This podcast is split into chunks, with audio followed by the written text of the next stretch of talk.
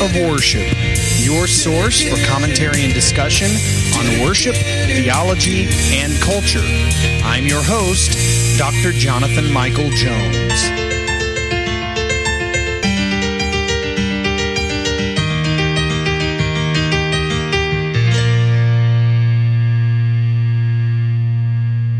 Hello, everyone. This is Dr. Jonathan Michael Jones here on the Act of Worship podcast. Uh, thanks for joining me. And uh, today I want to talk about something that I think is very important in the Christian faith. Um, you know, we're approaching the feast of St. Valentine, uh, Valentine's Day. And at least in Western culture, we also we, we often talk about um, the topic of love and consider love around Valentine's Day. And so February 14th has really become something of an enigma in our society um, where it, it has really moved far away from its original intent. Um, so little is known about St. Valentine that the Catholic Church has actually removed the feast of St. Valentine as an official feast day, but it's it's opted to keep it on local calendars. Um, but in Western culture, Valentine's Day is a day that we celebrate love. In America, a lot of people probably don't even know that Valentine's Day actually was derived from the feast of Saint Valentine. And um, uh, to them, it's to most people in America, it's just a symbol of love and um, nothing more than that. Um, but as a follower of Christ, we are called to love. And uh, so while I'm not going to spend this time talking about Valentine's Day, I want to talk about something that uh, I believe is strongly related to love. Um, there's a comedian, an illusionist, entertainer, celebrity that you may have heard of named Penn Jillette. And um, it was back in uh, 2008 or 9, uh, somewhere around there, I heard him um, speaking to someone about Christians who uh, evangelize, who witness.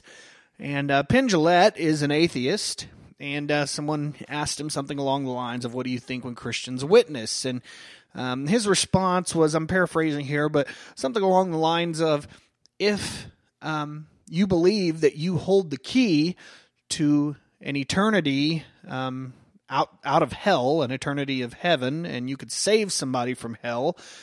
How much do you have to hate somebody to not share that news with them.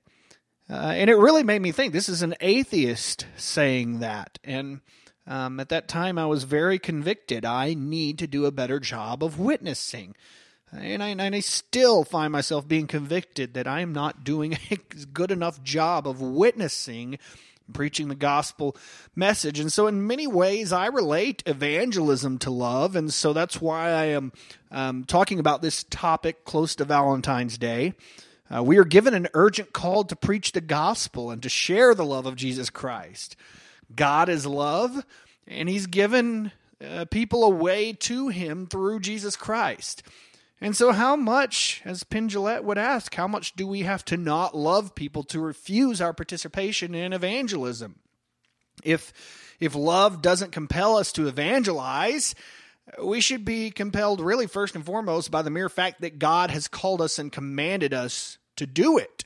Um, 2 Timothy 4 5, we're told to do the work of an evangelist. And that's um, what Paul told Timothy, but that's his words to us as well. So it's a command.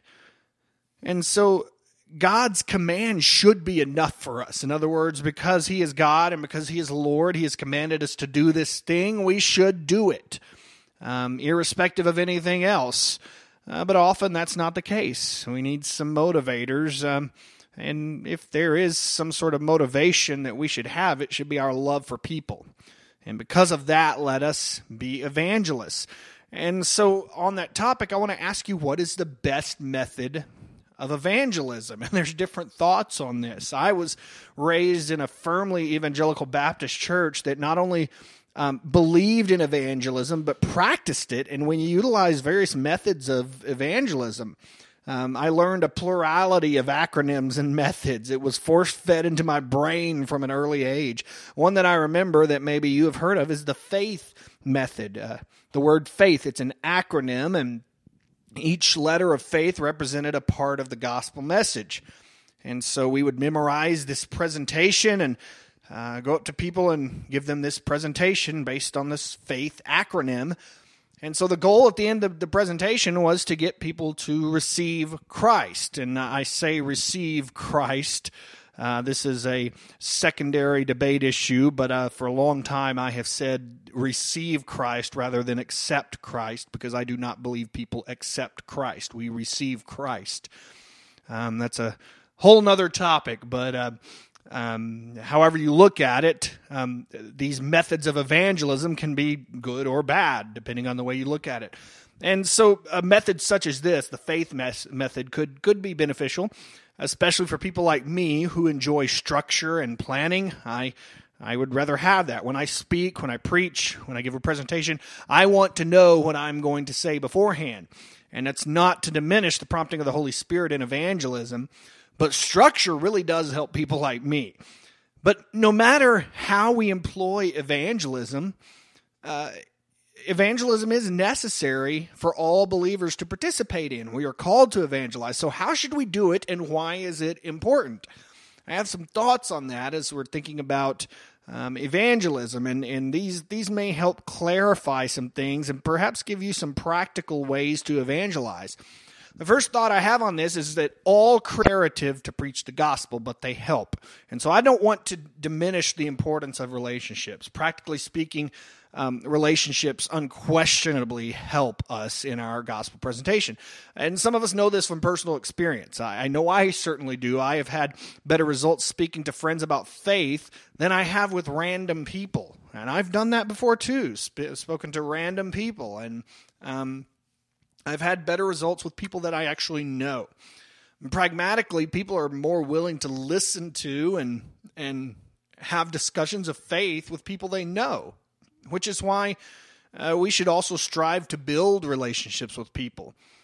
Uh, without expecting the lost to act as if they are saved, we should build loving and meaningful relationships with those who don't know Christ. Uh, and and I say that because so often we expect the world to act like us and to act saved. Uh, or maybe I shouldn't say to act like us, but to act like a Christian should. They don't know Christ. We can't expect them to do that. And and so we should develop these loving and meaningful relationships for the purpose of sharing the gospel. And as we do that, as we develop these relationships, multiple opportunities of evangelism uh, that could prove far more effective than if we uh, didn't build those relationships. Uh, they open up, and and quite naturally, to be uh, to be honest. Uh, so the goal of anything in life is the glorification of God. Anything, period. The goal of relationships, similarly, is the gospel message of hope in the glory of Jesus Christ. And so while we're called to evangelize constantly at all times, relationships surely help. And so let us not neglect that. Our goal in relationship should be a continual proclamation of the gospel message in our work of evangelism. Another thought I have towards this, towards uh, evangelism methods, is to be wise about the language you use. You see, if, if we're not careful, we could wrongly assume that those who are lost understand the language we use as Christians. I was saved at, as, as an, at an early age, but if you were not saved at an early age and were not raised in the church, you probably understand what I'm talking about here. Reasonably speaking, the world doesn't understand much of our biblical and spiritual language for a multitude of reasons. Uh, sometimes we speak to each other in biblical language that we would not ordinarily use in colloquial conversations in everyday life. Words such as sanctification, salvation, eschatology. Uh, those are things that don't register with the common lost person, and to be honest, sometimes people in the church. Uh, they are important words, and I don't think we should stray from them, but context is crucial here. And we should be very careful and wise with the evangelistic language we use. And so this is another reason that building relationships is helpful. If you if you have a relationship with someone, you have time to gauge how you speak to those you witness to. If you already have a relationship with them. Uh, bear in mind also that older evangelistic methods sometimes are ineffective in our modern society. Uh, for example, um, when I was growing up, and maybe you've used this method or at least seen it done or heard it done. Um, one way people uh, witness to people, even people they never met, was to say, if you were to die today, You know, blah, blah, blah. Do you know where you would spend eternity or whatever? Uh, in general, I would say that's probably not a good way to start a conversation. If you were to die today, you could have a very bad reaction with that. Um, and so you need to gauge these situations and use your brain and think a little bit. But um, uh, that's usually a bad conversation starter. Um, God has given us brains and social skills for for a reason, for His purposes, and evangelism is one of those purposes. So gauge the context, gauge the situation, and act from there. And so be wise with the language that you use. In conclusion, when I'm talking about evangelism here, something I do not want to leave out is the fact that something is better than nothing. Um, I've given you several thoughts here, uh, but realize that something is better than nothing. Uh, many Christians will use the very points I've made talking today to make excuses for not sharing Christ. Uh, St. Francis of Assisi once said, Preach the gospel at all times, and when necessary, use words. In other words, at all times, you are to be a living, breathing presentation of the gospel, evangelizing. So we evangelize not only with our words, but also with our lifestyles.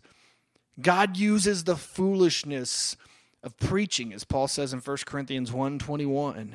So no matter what method we use, the Holy Spirit continues to change lives. Don't worry uh, too much about um, the method you are doing or you are using uh, as much as just doing it. Uh, it's better to use something than nothing at all. It's better to evangelize in some way than to not do it at all.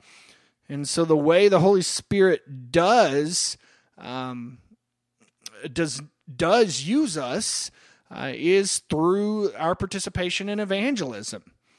Um, he doesn't. The way he does not use us, though, is if we neglect to evangelize. In other words, there's no excuse for not participating in evangelism. We won't get it 100% correct, but the Spirit always will. God uses the foolishness of preaching, and don't use that as an excuse not to be wise and use your brain and the method that you use, but you still won't get it 100% correct.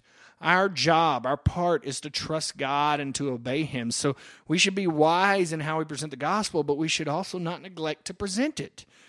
We should think, use common sense, study, pray, and polish our, our presentation, polish the way that we, we approach people, build relationships. Yes, do all of those, but at least do it. And don't neglect to obey uh, the, the task God has given. He's given us the task of fulfilling our call and doing the work of an evangelist. So, no matter what method you use, at least participate. Don't sit on the sidelines. Get in the game and participate as an active and faithful evangelist of our Lord Jesus Christ. Thanks for listening. This is Dr. Jonathan Michael Jones.